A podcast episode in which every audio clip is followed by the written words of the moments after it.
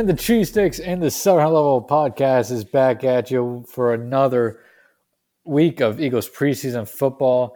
A heartbreaking or frustrating, you could use probably 50 different words to describe the Phillies week, but also got some small little Flyers news to discuss today, Austin. Um, shouldn't be a terribly long podcast since it's been a rather uneventful week. Uh, but uh, before we get into that, uh, how you been since last episode? Any general thoughts? I, I, I will say I'm a little upset, Dylan. Um, my dark horse to make the roster, Kerryon Johnson, did get cut. Um, he, a lot of people were excited about him. Even the Eagles signing him, he showed a lot of promise with the Lions. It just sucks that uh, his his knees can't stay healthy. Also, Dylan, we have to specifically us, we have to give a big shout out to Craig Reynolds Kutztown alum who not only week one had a 40 yard touchdown, but then follows it up this week with a five carries, 27 yards, and a touchdown. I mean, the dude's bounced around a little bit, but KU represent. Yeah, it was great to see Craig Reynolds uh, perform with the Lions so far uh, this offseason. Uh, not offseason, this uh, training camp with how he's done. Uh, it's very rare, rare that a guy from Kutztown – is in the NFL, uh, and it's somebody that was there when we were in school, which is awesome. Uh, he's actually one of two players during our career, our time at Kutztown to end up in the NFL, which is also uh, awesome. But uh, yeah, it's great to see how Craig's performing uh, this uh, training camp, and I don't know if he's going to make the Lions roster, if he's going to stay with the Lions, but he's performing well enough that he should be able to continue bouncing around the league and hey, he's living he's living the dream, right? Yeah, he's at and he's at least putting out like good tape. You know, like yeah. he I think signed with the Washington football team as a unrestricted or undrafted free agent, mm-hmm. and I think he was okay in the preseason, and they kept him on the practice squad. Here now, this gives him like one of those like third running back, fourth running back tape. You know, like just enough to put him on the roster. Now he killed it at Kutztown and in uh, Division two football I just, I hope he's able to uh, you know sustain it in the NFL. But uh, what are your, what are your thoughts on the Kerryon cut? Uh yeah, I mean that's a little disappointing. I know that was like you said, your uh, your I don't, not bold prediction. He's not necessarily. Yeah, I was gonna say he's not necessarily a dark horse. It was it was a fantasy dynasty uh, love. Yeah, he, he was just uh he was he was that guy you were rooting for.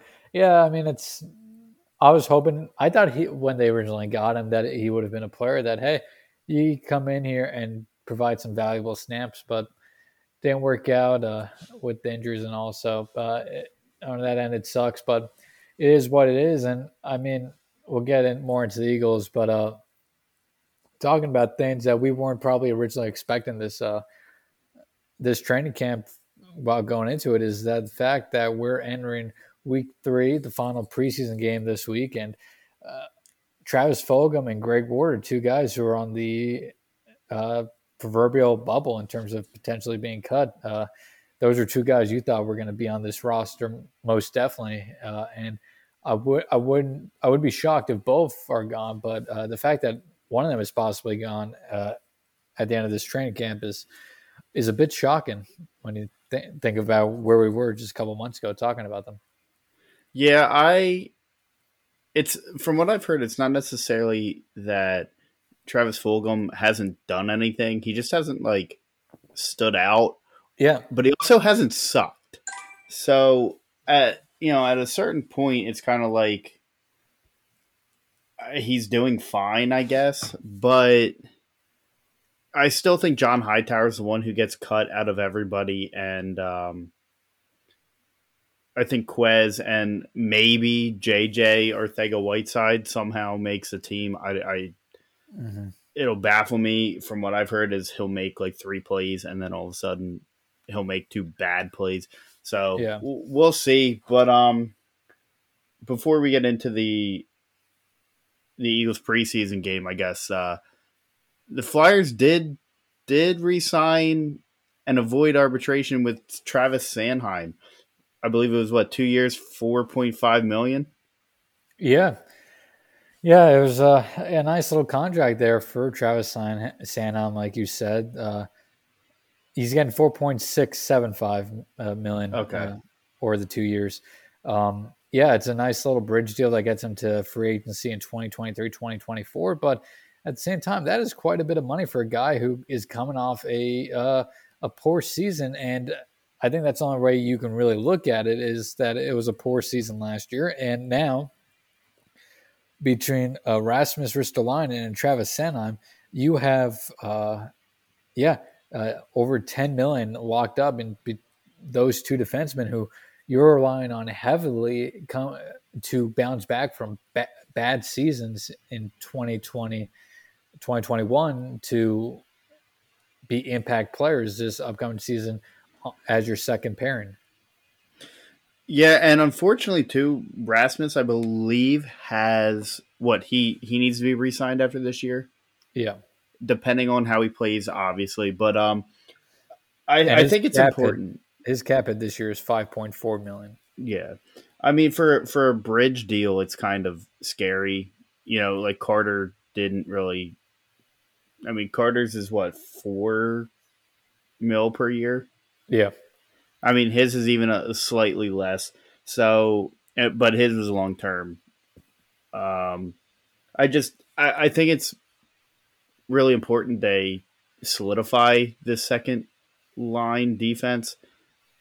We'll see how it goes with Rasmus, but it, it's hard because Travis he didn't necessarily have a great year but you, you almost have no choice but to give it to him. Mm-hmm. So at a certain point, you're kind of like, uh, I guess we have to give it to him. I mean, he he is a, an above average, I think, offensive defenseman. Yeah. You just would have liked to see more from him last year, him and Phil Myers, and just the team as a whole. Yeah, I absolutely 100% agree with you there. Uh, and yeah, I also really agree with that. It, it, it is a scary number because that that is a lot of money to put in a guy. It's a it's a lot of money, and it shows a lot of faith in a guy who has the potential to be really good, but he has yet to show that consistency needed to be a top four defenseman at the NHL level. In my opinion, we'll see how it goes this year. Uh, but the other thing to know with this is the contract kind of puts the Flyers at a disadvantage in the aspect that now they only have 281,000 uh, in cap space, according to Cap Friendly, left heading into the season, and they're only at 22 roster spots um, and 49 contracts at a whole. So, I mean, they have the ability to add one more guy in there. But at that price, you you really, I mean, at that dollar amount left, you really have no options unless you go out and move somebody still. Uh, so you're going to be playing with 22 guys this year, and I know not every team carries 23, but uh, when you're in the middle of a season where there's injuries and such, having that 23rd man can end up being having quite the impact. So that's a little concerning, but we'll have to wait and see what happens.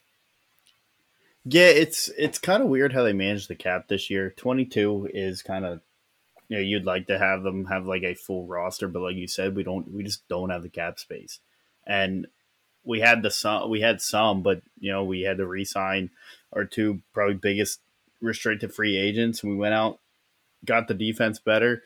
So I think this team should be better overall. But like you said, I mean, having one guy short, you know, that could be a difference between rotating some a guy in who needs either rest or just isn't playing well.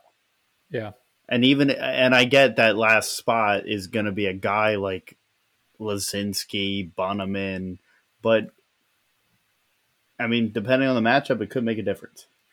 Uh, absolutely can, and it'll be something that we uh, will have to watch closely heading into this season.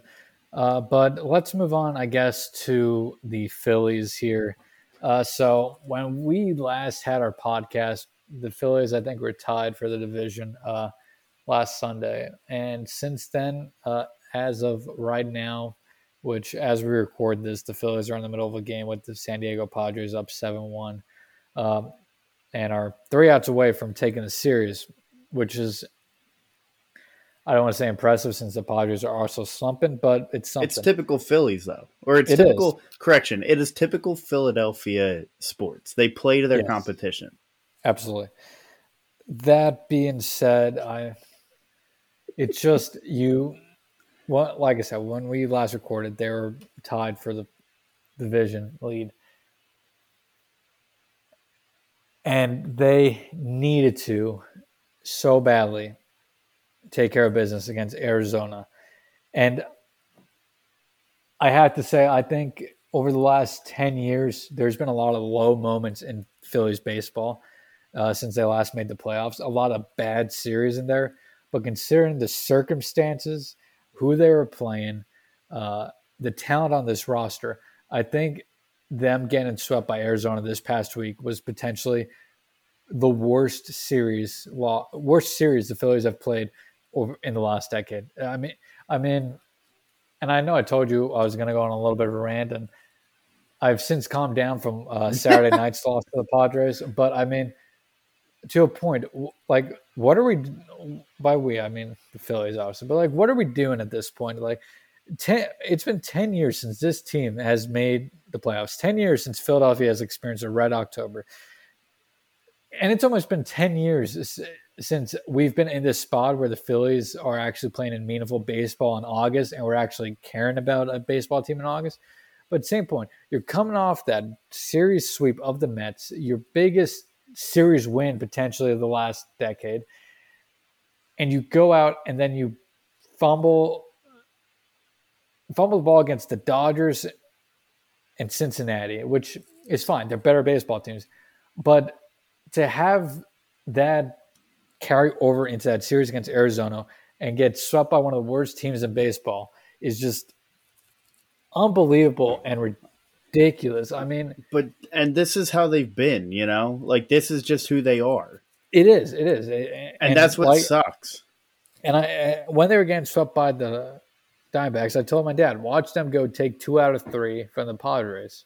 It's not going to matter because the Braves have the Orioles this week, which they swept the Orioles this weekend. But like, you have to. We we were saying that the most important thing about going down the stretch was the fact that Phillies had one of the easiest schedules, if not the easiest schedule remaining in baseball. All they had to do was go out and beat the teams they're supposed to beat. And I, to me, at this point, it, it's not a roster thing. It's that this team, this organization, has a cultural issue when it comes to their mentality on the field, their their caring of the fundamentals of baseball, and so on and so. Like this team just doesn't care enough from top to bottom about making the doing what they have to do to win ball games. Good teams I mean, find a way. Go ahead. No, I was just gonna say you can, and when you when you're talking about the cultural aspect of it with this team, you can even look at the last few years. Every year they get hot for the last probably three years. They got hot at the end of July. They stayed hot in the beginning of August, and then when time is here to put it all together and make this run, they implode. They've done it the last three years Yeah. and and at first it was Gabe Kapler sucks. Then it's Joe Girardi sucks. Now, has Joe Girardi made some frustrating, you know, decisions? And Absolutely. You he know. cost them the game on Saturday. sure, but they're fund- fundamentally flawed. Number one, as a baseball team, they can't field Absolutely. a ball. These the the Upper Providence, you know, Pennsylvania team probably feel, can field better at that point. But Yeah. I mean, this has happened the last three years. It's a you know, fool me once, shame on me. Fool Only me twice, Shame on you. right? It's it's it's the whole team. Yeah, I mean it's and and you're you're right. It's the whole team. I mean, we were all credit to Bryce. He was performing great during that eight game stretch, and he's still performing really good. I mean, he's still hitting above 290. He has 23 home runs, 52 RBIs. He's done good this series, but in that series, like we're at the point where it's not fair to Bryce, but we're at the point where Bryce needs to play like needs to hit well almost every two out of four games, and he's done that. But I mean, he's slumped there a Yeah. little bit. JT's been a JT's. I don't want to say been a massive disappointment, but JT's been a disappointment this year. He hasn't been the best catcher in baseball. He hasn't been close to it. But like you said, this team is fundamentally flawed, especially defensively. Didi Gregorius, bad defensively. Alec Bohm, bad def- bad defensively. He finally So got bad. sent down to I was gonna say so bad defensively that they sent him down to AAA, and and to piggyback off of you know your uh, Bryce, it like it's unfair to him, and it, all the spotlight's on him because one JT's not playing well, like you said, and two Rhys Hoskins hasn't played in almost a month. Yeah. So everyone is going, dude, Bryce, you got it. You have to carry the team. You have to carry the team. And I mean, for you can only do it for so long. Yeah, um, uh, exactly. But but not only is this team flawed fundamentally on defense, this team is horribly flawed when it comes to their just overall hidden mentality. I mean, I, I don't know if it's the analytics, and I don't think it is because Joe Girardi isn't an analytical guy, but the, this team will look at a fastball right down the middle of the plate, and then when they swing at a ball in the dirt on three and two, they wonder why they struck out. You like you can't. You have to be aggressive in times like this. You have to. If you have to, play, you just have to be play smart baseball. You have to be smart at the plate, smart in the field, smart pitching. I mean, and when this team has runners in scoring position, they, they just forget how to hit. And like you said, it's not this year, it's not last year, it's the last three years, last it's the last decade. I mean, it, it starts from 10 years ago and it goes today. This team has had a horrible fall fundamentally in terms of their defense, their fielding, their sorry, yeah, of course their defense filled.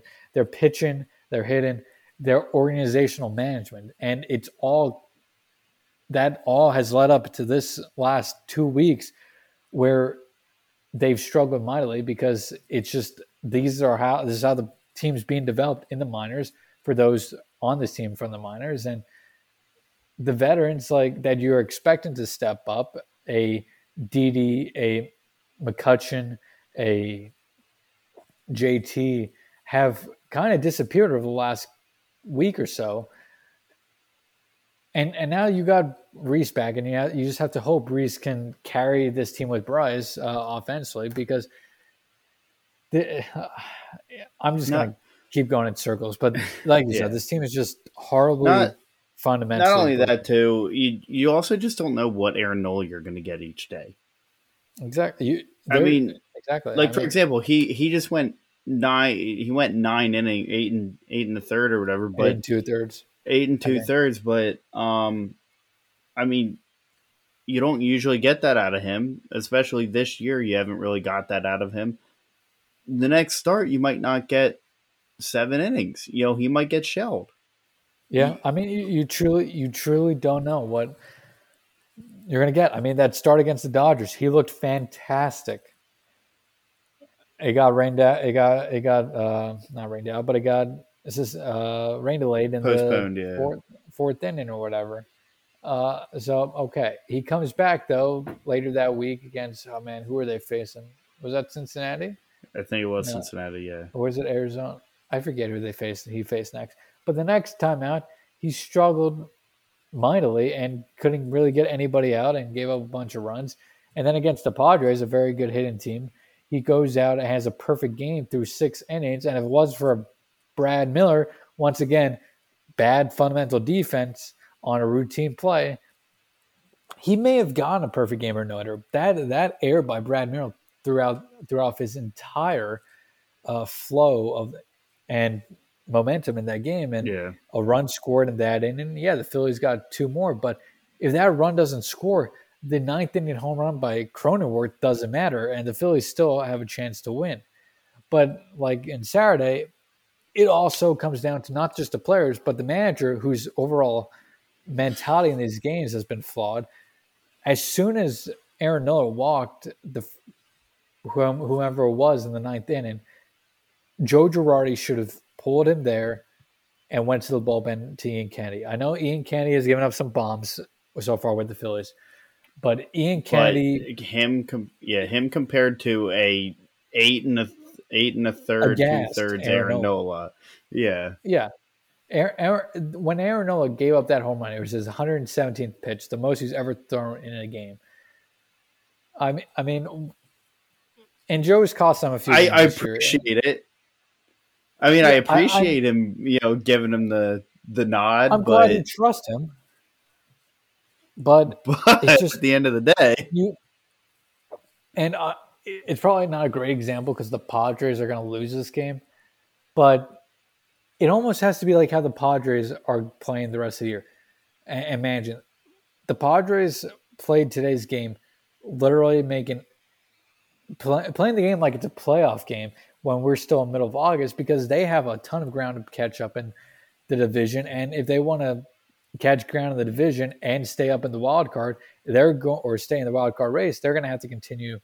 Uh, they're going to have to f- refine themselves and play well down the stretch. But Joe Girardi needs to start treating every single game like a postseason game. That means if your pitcher, if your starting pitcher gets in trouble, unless it's Zack Wheeler, yeah, I think you I was gonna say at this I, point he's kind of rode Jeter and A Rod. You know, the thing is he kind of rode those those two to his World Series. Yeah, I mean, and it's it's a fair it's a fair point, and I absolutely agree. Uh, but I mean, at this point, Joe Girardi has to treat every game like a playoff game, making. I mean, you, you just you can't allow certain players who they're struggling to stay out there. I mean, yeah. like, yeah, he pulled McCutchen today. No, for not pulled, but he had he didn't have McCutchen in today's lineup. McCutchen yesterday went 0 for 5 with five strikeouts. He, he had a platinum sombrero. That's impressive. I was gonna say that's impressive. One of the few times you will ever see that. And McCutchen shouldn't be in the lineup after that. Eh, it's you have you have to coach or manage these games like playoff games, and at this point, it's not a series by series matter. It's not a a game by game. It's not an inning by inning matter anymore. The Phillies are at the point where they're so far back in the division, and while they have a chance in the wild card, they have to legitimately play this pitch by pitch. They they can't look forward to, oh hey, we have, uh, the the team, the opposing team has the bottom of their order up next in, so yeah. let's try to get, let's try to get whomever through this and and maybe we can get them through next. No, you have to you have to no, play it yeah. as it goes. I mean, you can't force things out there anymore. You have to mm-hmm. react to your gut. I know with relievers it's tough now with three pit three batter rule, but I mean, if you have a reliever out there who the first two men yeah. get on, even if he gets that third out, you have to be considering pulling him after that guy. And I know yeah, in circumstances, if you're down eight runs in the fourth, fifth, sixth inning, yeah, maybe you can play a little more conservative then because you have to you have to think future, but at the same time, I mean, you got to really manage smart over the next yeah. month and a half, and you got to play smart. That's my yeah, yeah. I mean, you you summed it up uh, pretty well. I mean, I, I've just kind of had this mentality with this team so far this year that uh, I have zero expectations. You know, I didn't really going into the year. Highest expectation was about five wins over 500, and they're playing 500 baseball. One week they'll play, win eight yeah. games. The next week, you know, they they lose five. You know, it's just this team isn't good enough. It's not coached well enough, and I mean, like you said, they're fundamentally flawed. Mentality wise, they're flawed. It's just. And, and the last thing I'll say on the Phillies, and we can get, then get into the Eagles because there's not much else to say about the Phillies this year, is if there's any chance they're going to get back in this race, it's going to happen this week. If it doesn't happen this week, it's or the next two weeks, it's it's over. Unfortunately for the Phillies, they have to start this next two week stretch with the Tampa Bay Rays, which that's I mean that's a seriously tough matchup right there, and I won't be shocked if they lose both. But the Braves, on the other hand, have the Yankees, uh, Dodgers and Giants over the next week and a half or so. Uh, if the Phillies are going to make up room, it's going to be right here because the Braves' schedule is not that hard after this. And if the last week, two weeks of the Braves season has been any indication, that team has really turned a corner and is playing their best baseball this season at the right time, while the Phillies are trying to survive. They're treading a, water. They're treading water and trying not to have another complete August collapse. Yeah, and I mean, just the way it looks, it appears as though that's the way they're trending. Is the boat's on fire and everybody's, you know, panicking, running around, trying to find the life the life vests. But um, moving on to a team that people seem genuinely excited about and not scared to death. It is the Philadelphia Eagles. They had a preseason game against the New England Patriots. They chalked up a fat zero, losing 35 nothing. Jalen Hurts, Jalen Hurts uh, did not play due to illness. He was sent to the hospital. He did not test positive for COVID. Nick Sirianni says he is okay. Um, a lot of the starters did not play, like at all. Yeah, especially this, the offensive line. This felt like a. Uh, this kind of felt like a a fourth game of the preseason type game for the Eagles of uh, well, what was a week four preseason game? Well, would have been a week four preseason game in the past, I should say. Uh, yeah, I I'm not going to take much away from this. I know a lot of people online were, you know, overreacting. They weren't happy with Joe Flacco, yeah. But yeah, and I mean, and here's the thing. I I, I think we know this. If if it comes down to Joe Flacco's playing quarterback for the Eagles, I mean, the season's already toast. and at that point, you're tanking basically for a high first round pick, which if that's what happens, it is what it is this year. If you're going to do it, do it the year you have three first round picks. Yeah. Um, yeah, Which, I mean, by the was, way, that one pick is still a, with the news today that Carson Wentz is uh, looking good to go on Monday. Yeah, the the hope that that second round pick is a first round pick is still alive. By the way, but go ahead. Yeah, it's alive, which is which is great to see, and it's it's a uh, it's a little boost to morale for Eagles fans. But I the biggest takeaway for me long term from this the performance against the Patriots was that depth is going to be a serious issue throughout this team. I mean, if this team goes down with the injury bug like it has for the last what two three years, it's going to be a long. It's already going to be a long season. But if if the injury bug strikes again, I mean, this team may very well hit the under on wins, and I'm not sure where the over under really sits for the Eagles right now, but I'm sure it's not more than six and a half games or so. Uh, I believe it. Yeah, it's like six and a half, seven and a half Around yeah, there. I mean, if it comes down to if injuries strike again, this team's going to hit the under. But yeah, I mean, for me, the biggest takeaway was that the depth is a, a major concern on this team, um, really everywhere. Yeah, I do want to point out too, because a lot of people were freaking out how bad the defense looked and and the offense as well. The Patriots were playing all of their starters.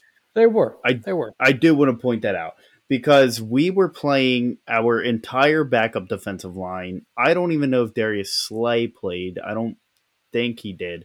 I mean, Fletcher didn't play. Brandon Graham didn't pre- play. And then when it comes to your offensive line, you had Brett Toth out there. You know, like, yes, the Patriots dominated the Eagles, as the score shows. I mean, in a preseason game, 35 nothing's kind of horrendous, but I think we need to calm down, you know, and that boat that I was just talking about with the Phillies, we're not there yet with the Eagles. Um, exactly. Joe Flacco, Joe Flacco did miss a couple throws you would have liked to see him hit. Yeah, it, it wasn't a pretty performance. No, but he, like you said, he's the second string. J- Jalen Hurts is obviously the number one quarterback on this team. The, yeah, the players have already. Yeah, but we all the know him. The players already are buying into Jalen Hurts. Jalen Hurts was gonna play if he didn't get sick, so you don't have to worry about Joe Flacco. Now, the main guy everyone you know is talking about or was talking about was Devonta Smith's debut. I thought he had a pretty good debut. There was um probably one that I thought he should have had, which was the one that Flacco threw a little late. It it did hit him in the chest. You know, he got hit as he made contact with the ball to catch it. It came yeah. out. You would have liked him to hang on to that ball, but the biggest takeaway I had from him was his route running. I mean, he was leaving everybody on skates that he lined yeah, up for, against. For a guy who doesn't have true elite uh, I don't want to say elite speed, but he's not he's not he's not going to be the fastest guy in terms of change of direction. He was making really good separation on those defensive backs, and it was impressive, especially when you talk about it happening at the NFL level. Whether it is starters or backups, he, there's still NFL players out there. So I was impressed by him. Uh, sure, he had a couple catches. I think one. I think he may have dropped one pass or could have had two receptions there yeah, the one, the one was the back shoulder that Joe Flacco threw, which would have been yeah. nice to see him catch, but that would have been a hard, hard catch for him to catch. And at the same time, I mean, you look across the, the league, and uh, Ja'Marr, Ja'Marr, Chase. Ja'Marr Chase have what four drops this week? yeah. yeah. Which, I mean, ironically, it was nice to see everyone. Uh, I mean, it's not nice to see people trash a guy you know, but I mean, for once, like I went on Twitter after Devonta, you know, played, and not a single person was saying, "Oh, Devonta, here we go, another eagle with the drops." Yeah. It was all, "Holy crap, this guy can route run." Yeah, and and the Eagles have really lacked a, a true elite uh, route runner over the last few years, and that's what they have in Devonta Smith, thankfully. And I mean, you don't need tremendous speed to be a great wide receiver. You just need to be a really good route runner, and you need to have consistent and good hands. Devonta Smith has both of that, both of those, and that's why he's going to be fine in the NFL long term. Um, Does his play style remind you of Antonio Brown? Play style, not ability. To a point. Like I it, that's. A, I think it's a quality uh, comparison. I I think because that's how I see him. It's like the Davante Adams, a Antonio Brown kind of guys, where they're not sure. the biggest guys, but the way they can get off the line of scrimmage and make the guy miss, that's what makes them special. You know, I mean, if you go look at Davante Adams, it's all off the line of scrimmage that he gets open. He doesn't even really, I don't think, like he has a route to run, but he, I think, has freedom, a lot of freedom with sure. running routes. And obviously, Nick Sirianni said that's what this offense is going to be a lot of freedom with the receivers. But I mean, it, he reminds me of a very smooth route runner that's going to be able to use that to. I mean, it's going to protect him from taking these big shots. You know, for a small. That's absolutely guy. fair. Absolutely fair. Uh, I would say. Um, but yeah, I mean, this uh, I don't think you can take anything away from this week two game, uh, preseason game, and week three. I think I'd like to see because there's that bye week in between week three and the start of the season. I'd like to see uh, what can uh, what can these guys do, uh, the starters, because I think I think because that bye week you have to play your starters for, for probably the entire first quarter, uh, maybe mm-hmm. most of the second quarter. I think they have to get some serious reps out there. Um, if you don't want to play Jalen for that whole time, that's fine. Um, but I think a lot of starters have to. I, I, I, wouldn't be I wouldn't be opposed to it. Yeah, you risk the chance of injury, but um, I, I, I would like to see some serious reps out of this first team offense uh, this week against what the Jets. Yeah, and you even saw. I thought Devonta played a lot more than I than I really thought he was going to play this past week. You know, he yeah. played what almost a half, if not a half. Yeah, and, and the other thing to remember about this week is I forget what reporter said it, but they said that the general thought for the Eagles was that what they saw in practice against the Patriots, that they thought they were performing rather well, and they'll take the, winning those practice reps over anything that happens in the preseason game, which I, I can understand the mentality to a point, um, but because I, I, guess you're facing first team guys a little yeah. bit more in practices. But well, not uh, only that, they're they're also able to pick what kind of scenario these guys Sure. are going to run. You know, Sure. if there's a specific one-on-one matchup they want to see, Sirianni can talk to Belichick, say, "I want Devonta Smith on Stephon Gilmore or whoever it is, J.C. Jackson." You know, they can okay, they can do that if they want it red zone, red zone. So I think it gives them more, you know, uh, flexibility as to what scenarios they can run, want to run, and it gives them, I think, more depth into what they these guys can actually do. Um, the one other guy I do want to say, I think impressed me again is Alex Singleton because that dude, that dude swarms the ball. Oh, I think there was? Like I think there was one drive he literally made all three tackles to make it fourth down. Yeah, and I mean that's the thing about the Eagles linebackers. Even in the last few years, they've always had guys who can make plays and are solid NFL guys. But the problem is, is that is that that's all they are is they're solid NFL guys. Alex Singleton is a nice linebacker. He's going to be in the league for quite a while. But at the end of the day, he's while he is a ball swimmer, he's still going to be the guy who is going to end up allowing a tight end or whomever to get open in the middle of the field, Yeah. and we're all going to complain about him later on in the season. It's I, I like Alex Singleton. Don't get me wrong. There's a lot of players on this defense I like as role players, but the problem is, is especially a teams will take advantage. Exactly. They're they're good players, but when you have them on the field for 60, 70, 80 snaps a week, it's going to backfire. And uh, yeah, I mean, okay. Does any team really get 80 snaps? No. So for how many what is the average snap count in the NFL? I I don't know. I did hear a funny stat though that the Eagles ran 40 40 some plays against Pittsburgh and Pittsburgh ran the ball 40 sometimes on the Eagles. Just Okay, ran well- the ball. According to Google, uh, I don't know when this was, but a couple years ago, the average. I mean, plays for certain teams range from anywhere from 67 to 84. Yeah. But la- I'm looking at last year's actually. Last year, the league leader was 70, uh, 70, 70 plays with the Chargers. that? So I mean, so, so you're the lowest was 58. So I mean, yeah, 60 to 70 plays a week.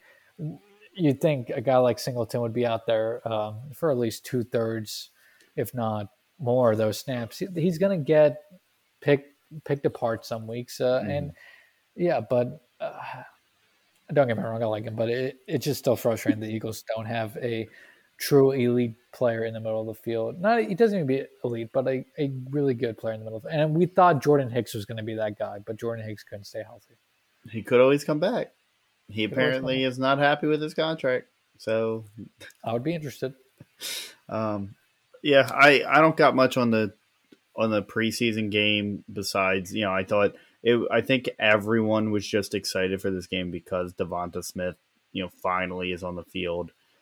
Um, Yeah, I mean, I thought Joe Elijah Flacco, Holyfield- Go ahead. yeah. No, I was just I- saying I Joe thought- Flacco looked like a mediocre veteran quarterback. He looked like what he has been over the last couple of years. Uh, I was impressed with a lot what Elijah Holyfield did uh, with his four carries.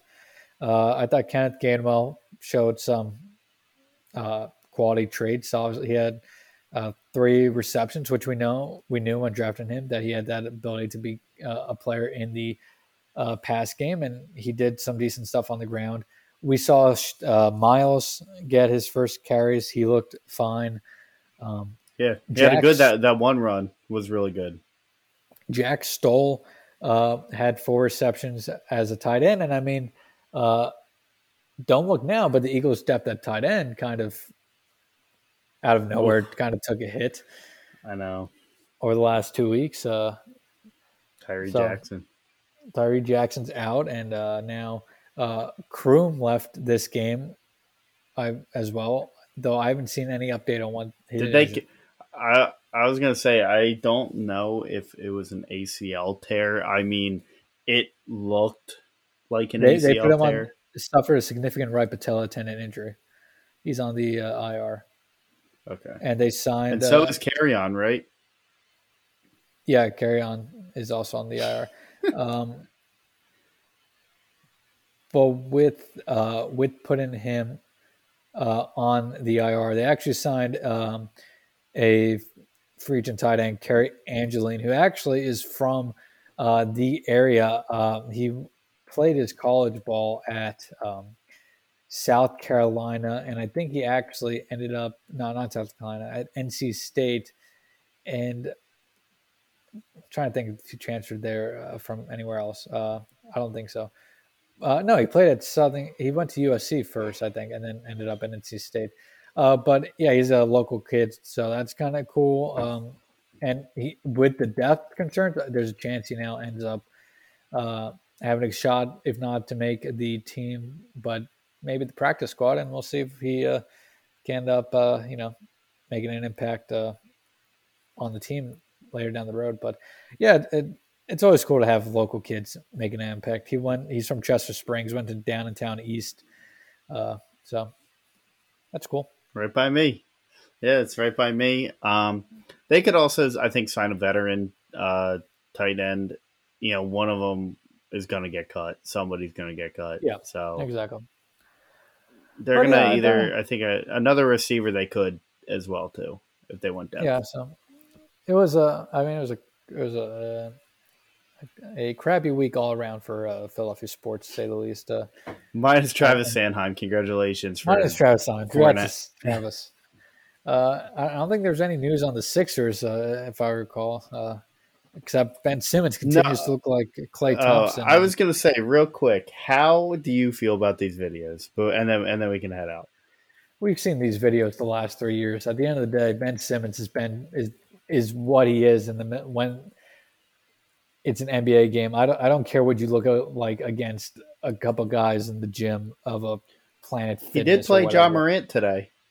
Oh well, he played Ja Morant in a pickup game that has no meaning at, at the end of the day, when uh. when the game when it comes down to real games and spe- specifically when games on the line, Ben Simmons just doesn't have the mentality to be any type of true scoring impact player in the at the NBA level. Uh, and until he does, his his ceiling is severely limited, which is a shame because even when his his ceiling is severely limited, he's still a top what 25 player in the game. So yeah. I mean, if if he if he just could work out whatever mental yeah gymnastics he has to do to become a, more confident scorer at the NBA level, uh, he would turn into a top 10 player in the game. But I mean, we, we've seen these videos yeah. for three years. Ben Simmons is who he is. I don't care what he looks like in the offseason. Uh, make it count in the middle in the middle of the season or down the stretch when it's time for the playoffs. But that's how I feel is like I get why he's putting these out.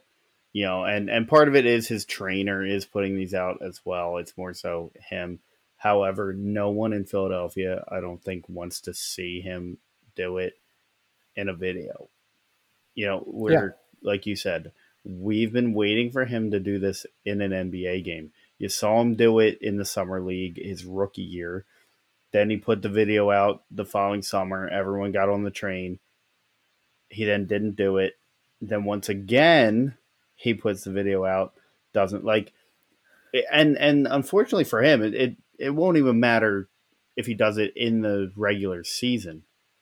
Correct. Because the next step is, well, you're not doing it in the postseason. Good say bear myself it's Ben Simmons is who he is, and I just I really just don't I. And, and, we all know how big of a Ben Simmons guy I was even during the season. And it's just, I yeah. What what happened in that playoff Patience is yeah. Patience is slowly but surely diminishing. As in slowly, I mean we were there until he refused to dunk the ball against the Hawks. Yeah, um, it, uh, he, that that series broke me. That's all I can say. But uh, yeah. any any uh, last uh, quick thoughts before we uh, head out, and we'll we'll catch Um, up next week. Yeah, real quick, uh, we did actually create a uh, Instagram page at in the 700 level. If you want to go check us out, we are also on TikTok as well, posting clips um, and stuff on there at in the 700. We did gain some traction there. Uh, I, I saw a couple uh, hundred people actually did see that post, so uh, I'm glad it got to reach some people. But uh, if you could do us a favor, just you know follow us on pod, Apple Podcast, Spotify, Twitter at in the 700 and feel free to interact with us. We love talking with everybody, you know, about anything Philly sports, you know, it'd be greatly appreciated. Absolutely, and uh, I guess as we wrap this up, the Phillies got their win today, so they did take two out of three from the Padres, which is something. But I mean, I, I this this last stretch Don't of fall for uh, it. Don't fall yeah, for this- it, Dylan. this last stretch of games is kind of like that uh, that series against the Hawks. It, it broke me, and as uh, I tweeted to somebody on Twitter, um, after what the Phillies did this past week or last two weeks, it's going to be seriously hard for anybody in Philadelphia to trust this team again this year or next year because once again they've proven that when it matters the most that they're going to disappear and that it's a loser mentality. That's what it is. They don't have a winning mentality. They they, Yeah. they can't. They're mentally weak when it comes to getting past diversity, not diversity, getting past uh, um, adversity. There you go. Yeah, And so- on that note, And and yeah, with that, that's an that's uh that's this week's episode. Thanks everybody for listening, and we'll be back next week. Thanks for listening to our episode of the In the Seven Hundred Level podcast. Uh, and we'll yeah, like I said, talk to you guys next week. Um, go go birds. birds.